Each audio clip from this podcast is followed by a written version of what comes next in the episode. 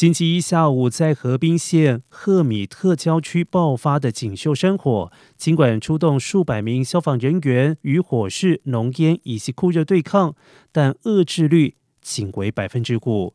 根据统计，这一场山火截至星期三，至少扩大了七千零九十一亩。官员们表示，虽然强制疏散在斯泰森大道以南、仙人掌谷路以北、包蒂斯塔峡谷以西和道夫街以东的地区，大约三千七百户人家，但实际只有四分之一的居民撤离，而结果原因仍然在调查当中。